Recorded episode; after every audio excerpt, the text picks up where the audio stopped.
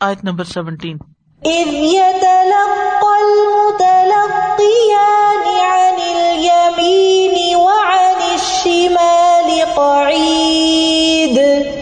جب دو لینے والے لیتے ہیں یعنی اس کے ہر قول اور فیل کو لے لیتے ہیں جو دائیں اور بائیں طرف بیٹھے ہیں اور وہ کون ہے فرشتے۔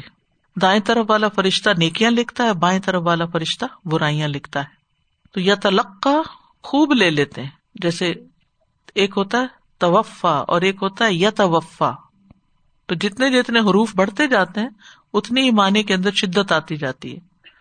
اچھی طرح لے لیتے ہیں، کچھ بھی نہیں چھوڑتے۔ المتلقیانی، لینے والے۔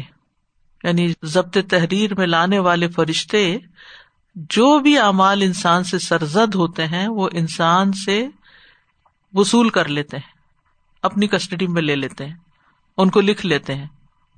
انل یمین و انش شمال قعید، دائیں اور بائیں جانب بیٹھے ہوئے۔ قعید قاعدہ سے ہے قاعدہ کہتے ہیں بیٹھنے کو، اور قعید فعیل کے وزن پر۔ اب کوئی اگر یہ کہے کہ مجھے تو نہیں نظر آتے، نہ دائیں نظر آتے، نہ بائیں نظر آتے، تو کہاں ہے یہ فرشتے؟ تو بات یہ ہے کہ یہ تو علم الغیب سے تعلق رکھتا ہے۔ اس کا تعلق عقل سے تو نہیں، عقل تو نہیں معلوم کر سکتی کہ ان کا سائز کیا ہے، ان کا طریقہ کار کیا ہے، وہ بیٹھے ہوئے کہاں ہیں؟ کھڑے ہیں یا بیٹھے ہیں؟ سامنے ہمارے بیٹھتے ہیں یا رائٹ لیفٹ بیٹھتے ہیں؟ کیا کرتے ہیں؟ ہمیں نہیں معلوم۔ اور قید کا ایک معنی ایک ہے قائد۔ قائد مطلب بیٹھنا، بیٹھنے والا۔ لیکن فعیل کے وزن پر کیا آتا ہے؟ مبالغے کا معنی آتا ہے۔ یعنی جم کے بیٹھنے والے۔ یہ اٹھتے ہیں ہی نہیں۔ یعنی لازم رہنے والے۔ فل ٹائم ڈیوٹی یعنی وہ فرشتے جو کسی وقت پاس سے ہٹتے ہی نہیں۔ اسی طرح قید کا ایک معنی کیا کہ گھات میں رہنے والے ہر وقت ہم پہ نظریں لگا کے بیٹھے ہوئے کہ ہم کیا کرتے ہیں۔ یعنی وہ اپنی ڈیوٹی بہت اچھے طریقے سے انجام دیتے ہیں۔ اور پھر یہ کہ موت تک انسان کے ساتھ لگے رہتے ہیں۔ مامر کہتے ہیں کہ حسن بصری نے اس آیت کی تلاوت کی، پھر اس کی تفسیر بیان کی۔ اے ابن آدم، تمہارے لیے تمہارے صحیفے کو کھول دیا گیا ہے اور تمہارے ساتھ دو معزز فرشتے، ان کو کرامن کاتبین بھی کہا جاتا ہے نا دوسری جگہ، مقرر کیے گئے ہیں۔ ان میں سے ایک تمہارے دائیں طرف ہے اور ایک تمہارے بائیں طرف۔ تو جو تمہاری دائیں طرف ہے، وہ تمہاری نیکیوں کو ریکارڈ کرتا ہے اور جو تمہارے بائیں طرف ہے، وہ برائیوں کو ریکارڈ کرتا ہے۔ پر جو چاہو عمل کرو، تھوڑا یا زیادہ۔ یہاں تک کہ جب تم مر جاؤ گے تو تمہارا نامہ اعمال لپیٹ دیا جائے گا۔ پھر وہ تمہاری گردن میں تمہارے ساتھ قبر میں ڈال دیا جائے گا۔ یہاں تک کہ وہ قیامت کے دن ایسی کتاب کی صورت میں نکالا جائے گا جسے تم کھلا ہوا پاؤ گے۔ اللہ کی قسم، اس ہستی نے تمہارے ساتھ انصاف ہی کیا ہے کہ اس نے خود ہی تمہیں تمہارا محاسب بنا دیا ہے۔ یہ اپنے کثیر نے لکھا ہے۔ وہ کل انسان الزمنا فی انوق ہی وہ نخرج الہ یوم القیامتی کتاب یلقا منشورا۔ اقرا کتابک، کفا بنف سے کلیوم علیہ کا حسیبہ تو اعمال لکھنے کے لیے جو فرشتے مقرر ہیں، ان کے بارے میں احادیث سے پتہ چلتا ہے کہ رات اور دن کی ڈیوٹیز مختلف ہیں یعنی دو شفٹ ہیں ان کی۔ رات کے اور ہیں، دن کے اور ہیں۔ اور پھر یہ کہ وہ باقاعدہ ان کو ریکارڈ کرتے ہیں۔ اور نیکی لکھنے والا فرشتہ جو ہے، وہ برائیاں لکھنے والے فرشتے پر نگران ہوتا ہے، یا اس پر امین ہوتا ہے۔ سفیان کہتے ہیں، مجھے یہ بات پہنچی ہے کہ جو نیکیاں لکھنے والا فرشتہ ہے، وہ برائیاں لکھنے والے فرشتے کا امین ہے یعنی ذمہ دار ہے۔ بس بندہ جب گناہ کر لیتا ہے تو نیکیاں لکھنے والا فرشتہ برائیاں لکھنے والے فرشتے سے کہتا ہے، جلدی کرتے ہوئے اس کی برائی کو نہ لکھو، شاید کہ وہ اللہ سے معافی مانگ لے۔ اور چھ گھڑیاں تک وہ روکا بھی جاتا ہے نا۔ اب سوال یہ پیدا ہوتا ہے کہ فرشتے جو کچھ لکھتے ہیں، کیا وہ مٹ بھی سکتا ہے کہ نہیں مٹ سکتا؟ وہ مٹ بھی سکتا ہے، وہ کائم بھی رہ سکتا ہے۔ اللہ تعالیٰ فرماتے ہیں سورت اور رات میں یم اللہ ما یشا و یوف بتو و اندہ ام الکتاب۔ اللہ مٹا دیتا ہے جو چاہتا ہے اور ثابت رکھتا ہے اور اسی کے پاس ہے اصل کتاب۔ یعنی لوہے محفوظ جہاں یہ سارے اعمال جمع ہوتے ہیں، وہ اللہ کے قبضۂ قدرت میں ہے۔ وہ جس کا جو چاہے مٹا دے اور جو چاہے اس کو باقی رکھے۔ اور ہمیں یہ بھی بتایا گیا کہ ان الحسنات یو زبن سیات ایک نیک عمل برے عمل کو مٹا دیتا ہے۔ حالانکہ برا عمل پہلے لکھا جا چکا ہوتا ہے۔ اور پھر یہ ہے کہ یہ چیز انسان کو بہت تسلی دیتی ہے، حوصلہ دیتی ہے کہ ہمارا نام اعمال جو تیار ہو رہا ہے، اگر ہم پاسٹ میں کوئی برائیاں کر چکے ہیں تو اسی قسم کی نیکیاں کر لیں۔ مثلاً اگر نمازوں میں کوئی کمی بیشی ہو گئی تو ایکسٹرا نمازیں پڑھیں۔ مالی اعتبار سے زکوٰۃ میں کوئی کمی ہے تو صدقہ خیرات میں اضافہ کریں۔ روزے میں کوئی کمی ہے یا اور کوئی بد اخلاقیاں کی ہوئی ہیں، تو ان کو انڈو کرے نیک امال کے ساتھ۔ یعنی ایک تو دعا کرے، اللہ تعالیٰ معاف کر دے اور ہمارا نام اعمال صاف کر دے، اور دوسرا یہ ہے کہ پھر نیک امال کرے، کیونکہ بہت سے لوگ اس پہ بڑے مایوس ہوتے ہیں۔ وہ میں نے فلاں گناہ کیا تو میرا کیا بنے گا، میرا کیا بنے گا، میرا کیا بنے گا؟ بھائی کیا بنے گا؟ جو وقت ہے اس کو اس میں مت ضائع کرو، کچھ کر لو، کوئی نیکی کر لو تاکہ وہ مٹ جائیں۔ اب سوال یہ پیدا ہوتا ہے کہ نام امال لکھنے میں حکمت کیا ہے؟ کیوں لکھا جا رہا ہے؟ حدیث میں آتا ہے، اللہ تعالیٰ فرماتے ہیں، اے میرے بندو، یہ تمہارے اعمال ہیں جنہیں میں تمہارے لیے شمار کر رہا ہوں، تمہارے لیے ریکارڈ رکھ رہا ہوں، پھر میں تمہیں ان کا پورا پورا بدلا دوں گا۔ تو جو آدمی بہتر بدلا پائے وہ اللہ کا شکر ادا کرے، اور جو بہتر بدلا نہ پائے تو وہ اپنے ہی نفس کو ملامت کرے۔ یہ جو فرشتے لکھتے ہیں، ان کی کچھ صفات بھی قرآن مجید میں آتی ہیں۔ وہ ان نہ علیہ کم لحاف کرامن کاتبین کے یہ معزز فرشتے ہیں۔ یا لمون ما فلون وہ جانتے ہیں جو بھی تم کرتے ہو، اندھیرے میں کرتے ہو، سب کے سامنے کرتے ہو، چپ کے کرتے ہو، ظاہر کرتے ہو، سب ان کو پتا ہے۔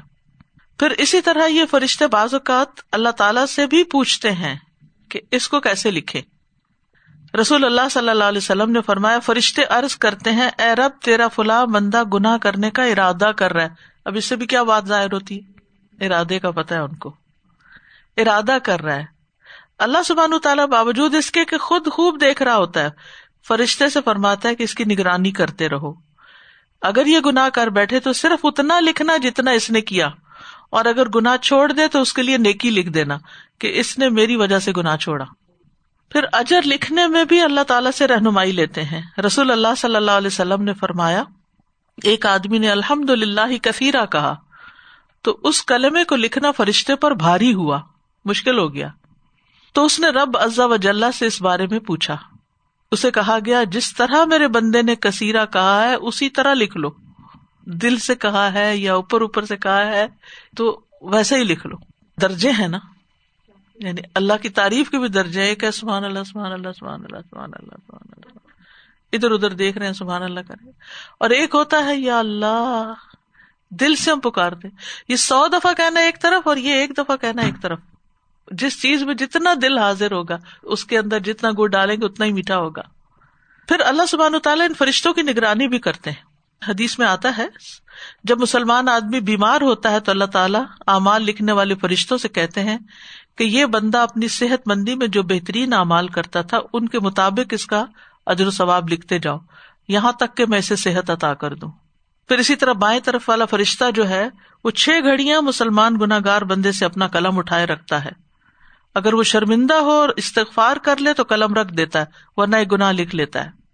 ہاں جو لوگ مجنون ہیں، پاگل ہیں، نابالغ ہیں، سو رہے ہیں، ان کے امال نہیں لکھے جاتے۔ اب یہ ہے کہ کیسے قلم ہے کیسے پیپر ہیں، کیا مٹیریل ہے، یہ ہم نہیں جانتے سب کچھ غیب میں ہے۔ اور پہلے زمانے میں تو شاید یہ بات سمجھنا کچھ مشکل بھی ہو، لیکن اس وقت انسان نے ریکارڈنگ کے جو آلات ایجاد کر لیے ہیں، جس میں ایک چھوٹی سی آہ تک ریکارڈ ہو جاتی ہے۔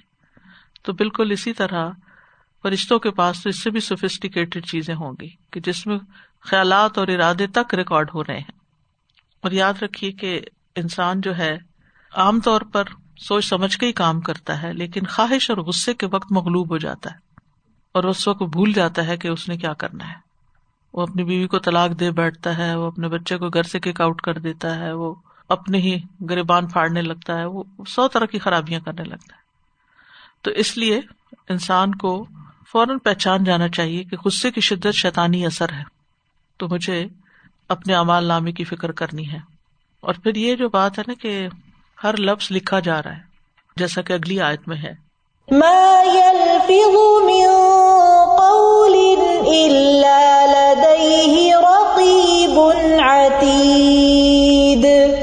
وہ کوئی بات بھی نہیں بولتا مگر اس کے پاس ایک تیار نگران ہوتا رقیب نگران اتیت تیار بالکل۔ یعنی انسان اپنے منہ سے جو بھی بات نکالتا ہے ایک فرشتہ اس کی نگرانی کے لیے بیٹھا ہوتا ہے۔ جو اس کی بات کی نگرانی کرتے ہوئے اس کو لکھ لیتا ہے۔ اور رقیب رات دن نگرانی کرنے والا، اور وہ انسان سے جدا نہیں ہوتا۔ اور اتیت موجود ہوتا ہے اور ہو سکتا ہے کہ وہ غیر حاضر ہو جائے اور کسی اور کو مقرر کر دے۔ یعنی یہ معنی میں فرق کیا گیا رقیب اور اتیت کے۔ تو بہرحال وہ حاضر باش ہوتے ہیں اور انسان کے معاملات کی پوری طرح نگرانی کر رہے ہوتے ہیں۔ گھر پہ کھڑی ہوئی گاڑی کو نا کوئی مار گیا۔ اب ہم نے ابھی ایک بیل سی لگوائی ہے جس کے اندر سے کیمرے میں تھوڑا سا نظر آتا ہے۔ میرا ہمیں پورا پورا تو نظر نہیں آیا، لیکن ساتھ والے کے گھر سے ساری پوری مووی اس کی آئی کہ پہلے اس نے گاڑی ماری، کھڑی ہوئی تھی، پارکنگ میں تھی کھڑی۔ اس نے پہلے گاڑی مار کے پھر وہ بھاگ گیا۔ پھر بھاگ کے پھر تھوڑی دیر کے بعد وہ واپس آیا۔ کتنی دیر بعد آیا وہ بھی ریکارڈیڈ تھا۔ کتنی بار آیا اس نے ویسے ہی گاڑی دوبارہ کھڑی کی۔ تو میں یہ کہہ رہی تھی کہ ایک ایک بات میرے ہسبینڈ بتا رہے تھے کہ اس نے پھر سوچا ہوگا کہ میں مار کے جا رہا ہوں ہٹ اینڈ رن ہے کتنی زیادہ مجھے اور پینلٹی دینی پڑے گی۔ اور یہ تو پتا نہیں تھا اس کو کہ کسی نے کیمرے بھی لگائے ہوئے۔ تو وہی ریکارڈ جو ہو رہا ہے ہر چیز حالانکہ اس میں کوئی آواز نہیں تھی صرف اس ایکشن تھے۔ اور فرشتے دونوں چیزیں نوٹ کرتے ہیں۔ اور سب سے بڑی بات یہ کہ اللہ سبحان تعالیٰ خود بندوں کی باتیں سنتا ہے۔ ام یا سبون انا لا نسما سر ہوں نجوا ہوں کیا وہ گمان کرتے ہیں کہ ہم ان کا راز اور ان کی سرگوشی سنتے نہیں؟ بلا و رسولنا لدئی ہم یکتبون، کیوں نہیں اور ہمارے بھیجے ہوئے ان کے پاس لکھتے رہتے ہیں؟ سورت الجاسیہ میں آتا ہے ہاضا کتاب نا ینتق علیکم بالحق. یہ ہماری کتاب جو تم پر حق کے ساتھ بولتی ہے۔ انا کنہ نستن سکھو ما کن تم تاملون بے شک ہم لکھواتے جاتے تھے جو بھی تم عمل کرتے تھے۔ سورت مریم میں آتا ہے کل سنک تو ما یقول ہرگز نہیں، ہم ضرور لکھیں گے جو یہ کہہ رہا ہے۔ سورت زخرف میں آتا ہے ستک تب شہادت میوس الون ان کی گواہی ضرور لکھی جائے گی اور وہ پوچھے جائیں گے۔ سوال یہ پیدا ہوتا ہے کہ یہاں کال کو کیوں خاص کیا گیا ہے؟ لفظ کی بات کیوں ہے؟ ما یل فزم قول۔ عمل کہاں ہے؟ بعض اوقات انسان کا عمل جو ہوتا ہے وہ کچھ بھی نہیں ہوتا۔ بیمار ہو کے بستر پہ پڑا ہے یا ڈیتھ بیڈ پہ پڑا ہے۔ اب ڈیتھ بیڈ پہ اس کا عمل کیا ہے؟ اور یاد رکھیے، عمل ایک بڑی چیز ہے۔ عمل میں اعمال السان بھی ہوتے ہیں اور اعمال القلوب بھی ہوتے ہیں۔ سب کچھ اس میں آ جاتا ہے۔ یعنی باڈی کے ایکشن بھی زبان کے بھی اور خیالات، سب کچھ اس میں شامل ہے۔ تو جان کنی کا جب وقت آتا ہے تو انسان کا عمل رک جاتا ہے، لیکن زبان اور قول باقی رہتا ہے۔ کسی لمب کو حرکت نہیں دے سکتا، لیکن زبان کو حرکت دے دیتا ہے۔ اسی لیے آخری عمل جس کا تقاضا کیا گیا وہ لا الہ الا اللہ ہے۔ تو انسان کو یہ یاد رکھنا چاہیے کہ انسان کی حرکات کے علاوہ اس کی باتیں بھی نوٹ کی جاتی اسی لیے جب کوئی حکم اللہ کی طرف سے ملے تو ہمیشہ کہا کرے سمے نہ و اتانا خیر کی بات بھی لکھی جاتی ہے، شر کی بات بھی۔ ایک اور سوال یہ پیدا ہوتا ہے کہ مباحت کیا لکھی جاتی ہیں یا نہیں؟ مباحت جو نہ خیر ہے نہ شر ہے لغ باتیں جیسے جن کا نہ کوئی فائدہ نہ نہ کوئی نقصان ہے۔ نقصان تو ان ہے، لیکن یہ کہ وہ جھوٹ نہیں ہے، کوئی الزام تراشی نہیں، کوئی غیبت نہیں، کچھ نہیں۔ ایسے بےکار باتیں یا فالتو باتیں یا ایکسٹرا باتیں، کچھ لوگوں کی عادت ہوتی ہے ہر وہ کچھ نہ کچھ بولتے ہی رہتے جس میں ان کو کوئی ثواب نہیں ملتا لیکن وہ گناہ میں بھی نہیں کہہ سکتے کہ یہ گناہ کر رہے ہو تم۔ تو پھر ان کا کیا ہے؟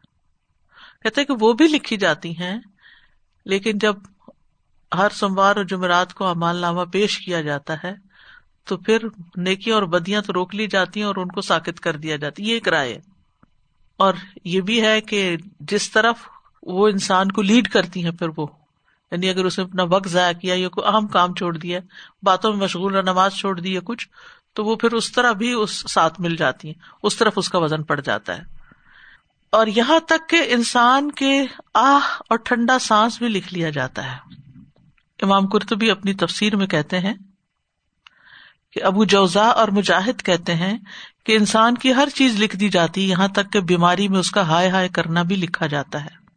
یعنی ہر وہ چیز جو زبان سے نکلتی ہے، ہر وہ آواز جو انسان زبان سے نکالتا ہے۔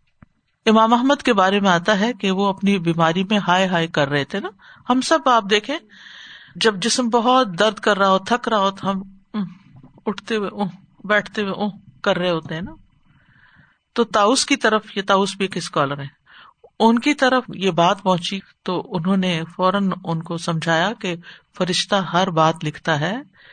یہاں تک کہ بیماری کی ہائے ہائے بھی لکھتا ہے۔ تو کہتے ہیں امام احمد نے اس کے بعد بیماری میں ہائے ہائے نہیں کی یہاں تک کہ فوت ہو گئے۔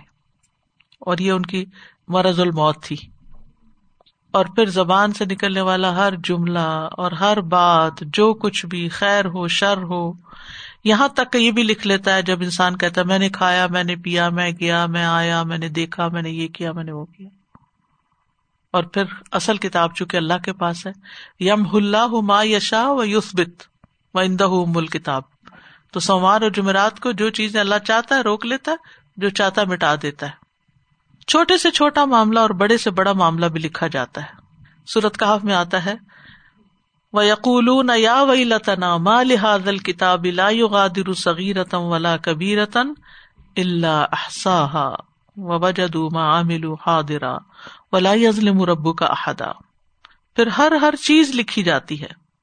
حدیث میں آتا ہے، بعض اوقات انسان اللہ کی رضا میں ایک بات کہتا ہے اور اس کو کوئی اہمیت نہیں دیتا، مگر اللہ اس کی وجہ سے اس کے درجے بہت بڑھا دیتا ہے۔ جیسے الحمد للہ کثیرا اسی طرح کوئی بات اللہ کی ناراضگی کی کہتا ہے اور اس کو کوئی اہمیت نہیں دیتا، مگر اس کی وجہ سے وہ ایسی آگ میں ڈال دیا جاتا ہے جس کا فاصلہ مشرق و مغرب سے بھی زیادہ ہو۔ یہ متفق علیہ روایت ہے، بخاری اور مسلم کی۔ تو یہ کون سی باتیں ہو سکتی ہیں؟ غیر ذمہ دارانہ باتیں جن کے نتائج بڑے بھیانک ہوتے ہیں بعض اوقات، کہ جس کی وجہ سے انسان ایسی سزا کا مستحق ہو جاتا ہے۔ تو یہ بتانے کا مقصد کیا، یہ آیت کیوں آئی قرآن میں؟ ما الفظ من قول اللہ لدئی رقیب نتیج تاکہ انسان سوچ سمجھ کے باتیں کرے، کیونکہ ہر بات کا ایک نتیجہ نکلنے والا ہے۔ اس لیے کہا جاتا ہے کہ خاموش رہنے میں زیادہ بھلائی اور فائدے ہیں۔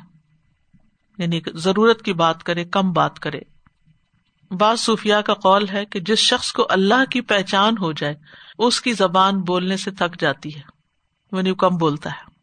جب اللہ کی پہچان، اللہ کی عظمت دل میں آ جاتی ہے، تو پھر باتیں کم ہونے لگتی من ارف اللہ کل لسان ہو ویسے بھی آپ دیکھیں، خالی برتن آواز زیادہ دیتا ہے، اور جو بھرا ہوا برتن ہوتا ہے، اس میں آواز کم ہو جاتی ہے۔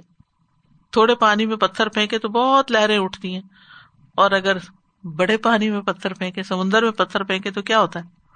تو اسی لیے جو چھوٹے دل والے لوگ ہوتے ہیں، ان کو ذرا سی بات کیا ہے وہ بفر اٹھتے اور جو بڑے دل والے لوگ ہوتے ہیں، وہ بڑی بڑی باتوں کی پرواہ نہیں کرتے، وہ جتنے مرضی پتھر ان میں پھینک دیے جائیں، وہ کہیں گم جاتے ہیں جا کے۔ جب انسان کے پاس علم کم ہوتا ہے تو وہ زیادہ بولتا ہے۔ لمبی لمبی باتیں کرتا ہے۔ چھوٹی سی بات کو اتنا بڑھا چڑھا کے بیان کرتا ہے۔ اور جب علم آ جاتا ہے تو پھر انسان کم بولتا ہے، وہ ضرورت کی بات کرتا ہے۔ اور جب انسان کو یہ احساس ہو کہ ہر چیز اللہ تعالیٰ کے سامنے پیش ہونی ہے تو شرم بھی کھاتا ہے کہ میں کیا باتیں کر رہا ہوں۔ یوم دن تو ردونا لا تخوا من کم خافیہ۔ جس دن تم پیش کیے جاؤ گے، کیا پیش کریں گے؟ اگر آپ نے کسی انسان کے سامنے بھی کوئی چیز پیش کرنی ہو تو کیا کرتے ہیں؟ اچھی سے اچھی چیز پیش کرتے ہیں۔ اپنا اچھا رخ پیش کرتے ہیں، اچھے کپڑے پہن کے جاتے ہیں، اچھے حال ہولیے میں جاتے ہیں، ایسے نہیں کسی کے سامنے اٹھ کے چلے جاتے۔ تو اللہ سبحان و تعالیٰ کے سامنے دنیا میں بھی ہے اور امال نامہ پیش ہوگا۔ جب ملاقات ہوگی، کیا پیش کریں گے؟ اپنے یہاں امال نامہ دیکھ کے شرم آ جائے۔ کیا باتیں کی ہوئی تھی؟ اور کتنی فضول، کتنی بےکار یہاں ایک چھوٹی سی چیز سائڈ نوٹ کے طور پہ یہ بھی کہوں گی کہ ہم بعض اوقات گفتگو کا فن یا آرٹ نہ جاننے کی وجہ سے لوگوں کا وقت بھی بہت ضائع کرتے ہیں اور لوگوں کے اوپر ایک بوجھ بھی بن جاتے ہیں۔ ایک چھوٹی سی مثال لیں جیسے واٹس ایپ پہ آڈیو میسج یا فون میسج آپ ریکارڈ کرتے ہیں۔ بعض لوگ ہوتے ہیں مختصر بات میں ایک دفعہ بات کر کے بات پوری کر کے بند۔ چند سیکنڈ میں اپنی بات بتا دیتے ہیں یا ایک آدھ منٹ میں اپنی بات کر دیتے ہیں۔ اور کچھ لوگ ایک ہی بات کو اتنی دفعہ بولتے ہیں، اتنی دفعہ بولتے ہیں ریپیٹ ریپیٹ ریپیٹ وہ ایک منٹ کی بات تین منٹ پہ چلی جاتی اور کبھی تو کئی کئی منٹ۔ سمجھ ہی نہیں آتی کہ نہ اپنے وقت کا احساس ہے، نہ کسی اور کے وقت کا احساس ہے۔ اور پھر تمہید باندھنے میں اتنا وقت لگا دیتے ہیں بعض اوقات۔ نبی صلی اللہ علیہ وسلم کے خطبے اور نبی صلی اللہ علیہ وسلم کی بات کیسی ہوتی تھی؟ یہ سنت نہیں ہم کو فالو کرنی۔ اوتی تو جوام الکلم۔ جامع بات کہنے کی صلاحیت مجھے بخشی گئی ہے۔ خیر الکلامی ما قلّہ و دلہ بہترین بات وہ ہوتی ہے جو چھوٹی ہوتی ہے کلیل ہوتی ہے، چند لفظوں پر مشتمل ہوتی ہے اور دلیل والی ہوتی ہے۔ تو اس کو بھی سمجھنے کی ضرورت ہے۔ ان باتوں کو چھوڑ دینا چاہیے جن میں بھلائی نہ ہو۔ اور ان کو بھی چھوڑ دینا چاہیے جن میں نہ بھلائی یا نہ برائی ہے۔ زبان کی وجہ سے لوگوں کو جہنم میں اوندے منہ گرایا جائے گا۔ حضرت معاذ بن جبل نے پوچھا، اللہ کے رسول صلی اللہ علیہ وسلم، ہم جو کچھ بولتے ہیں، کیا اس میں بھی ہمارا معاوضہ ہوگا؟ آپ نے فرمایا، معاذ، تمہاری ماں تمہیں روئے، لوگوں کو چہرے کے بل جہنم میں ان کی زبان کی کٹی ہوئی کھیتیوں کے علاوہ بھی کوئی چیز اوندا گرائے گی۔ تو کرنے کے کام کیا ہے؟ اس آیت کو پڑھ کے کیا سوچنا چاہیے ہمیں کہ ہمیں اپنی زبان کی حفاظت کرنی ہے؟ خیر کے علاوہ زبان کو بند رکھنا ہے۔ فائدے کی بات کرنی ہے، ورنہ خاموش رہنا ہے۔ لغ سے اجتناب کرنا ہے۔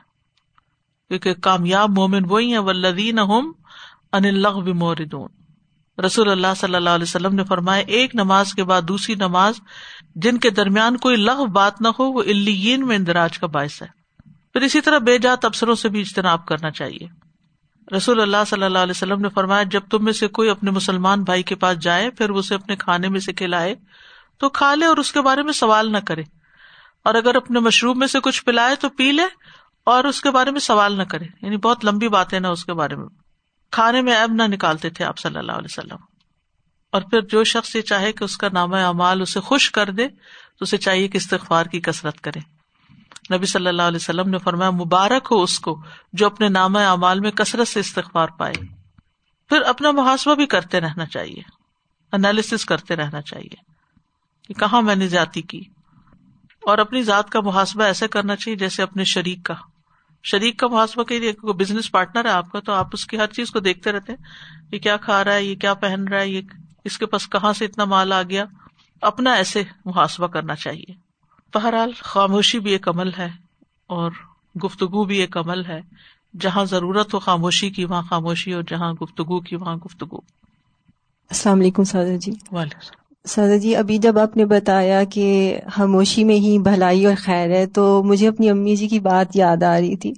کبھی ان سے مشورہ کرنا تو وہ پنجابی میں ایک صحیح کہا کرتی تھی کہ ایک چپ سو سکھ، کہ ایک خاموشی سے سو جیسے ہنڈریڈ جو ہے وہ سکون ملیں گے۔ اللہ تعالیٰ ان کو جنت الفردوس میں جگہ عطا فرمائے۔ جزاک اللہ خیر۔ دادا جب آپ بتا رہی تھی تو مجھے یاد آ رہا تھا کہ آپ نے ایک ایگزامپل دیا تھا کہ حسن بصری نے جیسے چوبیس گھنٹے ہیں چوبیس گھنٹے کو چوبیس باکسز میں ڈیوائڈ کر دیا تھا اور ہر وہ پارسل سمجھو کہ آپ پارسل کر رہے ہیں۔ تو جو ہم چوبیس گھنٹے میں جو جو ہر ایک گھنٹے کا جو حساب کتاب ہے ہمارا present it will be presented on camera right تو جب آئی ڈونٹ نو ہم کیا بھیجتے نا کس ڈبے سے کیا نکلتا ہے؟ جی۔ پتا نہیں وہ کیسا ہے مطلب یوٹیلائز ہوگا ہمارے لیے فائدہ مند ہے کہ نہیں۔ اور ایک اور اگزامپل آپ نے دیا تھا کہ ایک جو لیڈی تھی، تو وہ ہر نماز میں اپنے جو دلہن کا جوڑا پہن کے اللہ تعالیٰ کے سامنے حاضر ہوتی تھی۔ تو وہ کس طرح سے پرزینٹ کرتی تھی، اپنا بیسٹ پرزینٹ کرنا چاہتی تھی۔ تحجد میں۔ یہ ولید بسیونی صاحب نے یہ بات بتائی تھی۔ استاد جی دو باتیں کرنا چاہ رہی تھی۔ ایک تو I am so glad so happy آپ نے وہ ریکارڈنگ والی بات جو ہے وہ ٹچ کی ہے۔ سبحان اللہ، یہ چھوٹے چھوٹے مینرز ہیں جو کہیں سے ظاہر ہے آپ سیکھتے بھی نہیں ہیں اور کوئی ان کو سکھانے والا بھی نہیں ہوتا اور کوئی آپ اگر کسی کو کہہ بھی نہیں سکتے اس طرح الحمد للہ so happy you did it آپ کے ریفرنس سے ہم آگے پہنچا سکتے ہیں اس بات کو۔ اور دوسری جو آپ نے بات فرمائی نا کہ اپنا سیلف انالیس ایسے کریں جیسے اپنے شریک کا کرتے ہیں۔ تو یہ اتنی بات اچھی لگی ایک فیو ڈیز بیک بھی آپ نے یہ بات کی تھی تو میں نے وہ بھی اس کو بھی نوٹ کیا تھا کہ دوسرے کی جو بات ناپسند ہو اس کو اپنے اندر سے نکال دے اتنا اچھا خوبصورت آپ نے رول یہ بتایا کہ بجائے اس کے کہ اس پہ جلنے کڑنے کے اور اس کو چار اور لوگوں کو بتانے کے یا اس تک پہنچانے کے بس سمپل اصول کے اپنے میں سے یہ بات نکال دینی اس کی ایک بری لگی تھی تو اپنے میں سے نکال دینی۔ جزاک ملا خیر۔ کچھ امام ایسے ہوتے ہیں کہ کچھ اتنا لمبا خطبہ کر دیتے ہیں کہ لوگ بعد میں نہ سنت پڑھ سکتے ہیں۔ اور پھر وہ ٹائم جو ہے وہ لوگوں کے لیے کم ہو جاتا ہے۔ تو یہ بھی اس میں بھی بہت حکمت ہے کہ آپ وہ اتنے پورے کئی کئی مرتبہ کچھ لوگ تو خالی جمعے کے لیے آتے ہیں اور وہ اللہ کا دین جو ہے وہ اسی ٹائم کے لیے، پیریڈ کے لیے سنتے ہیں۔ تو یہ بھی بہت زیادہ ضروری ہے کہ ان کی نمازیں پوری ہوں۔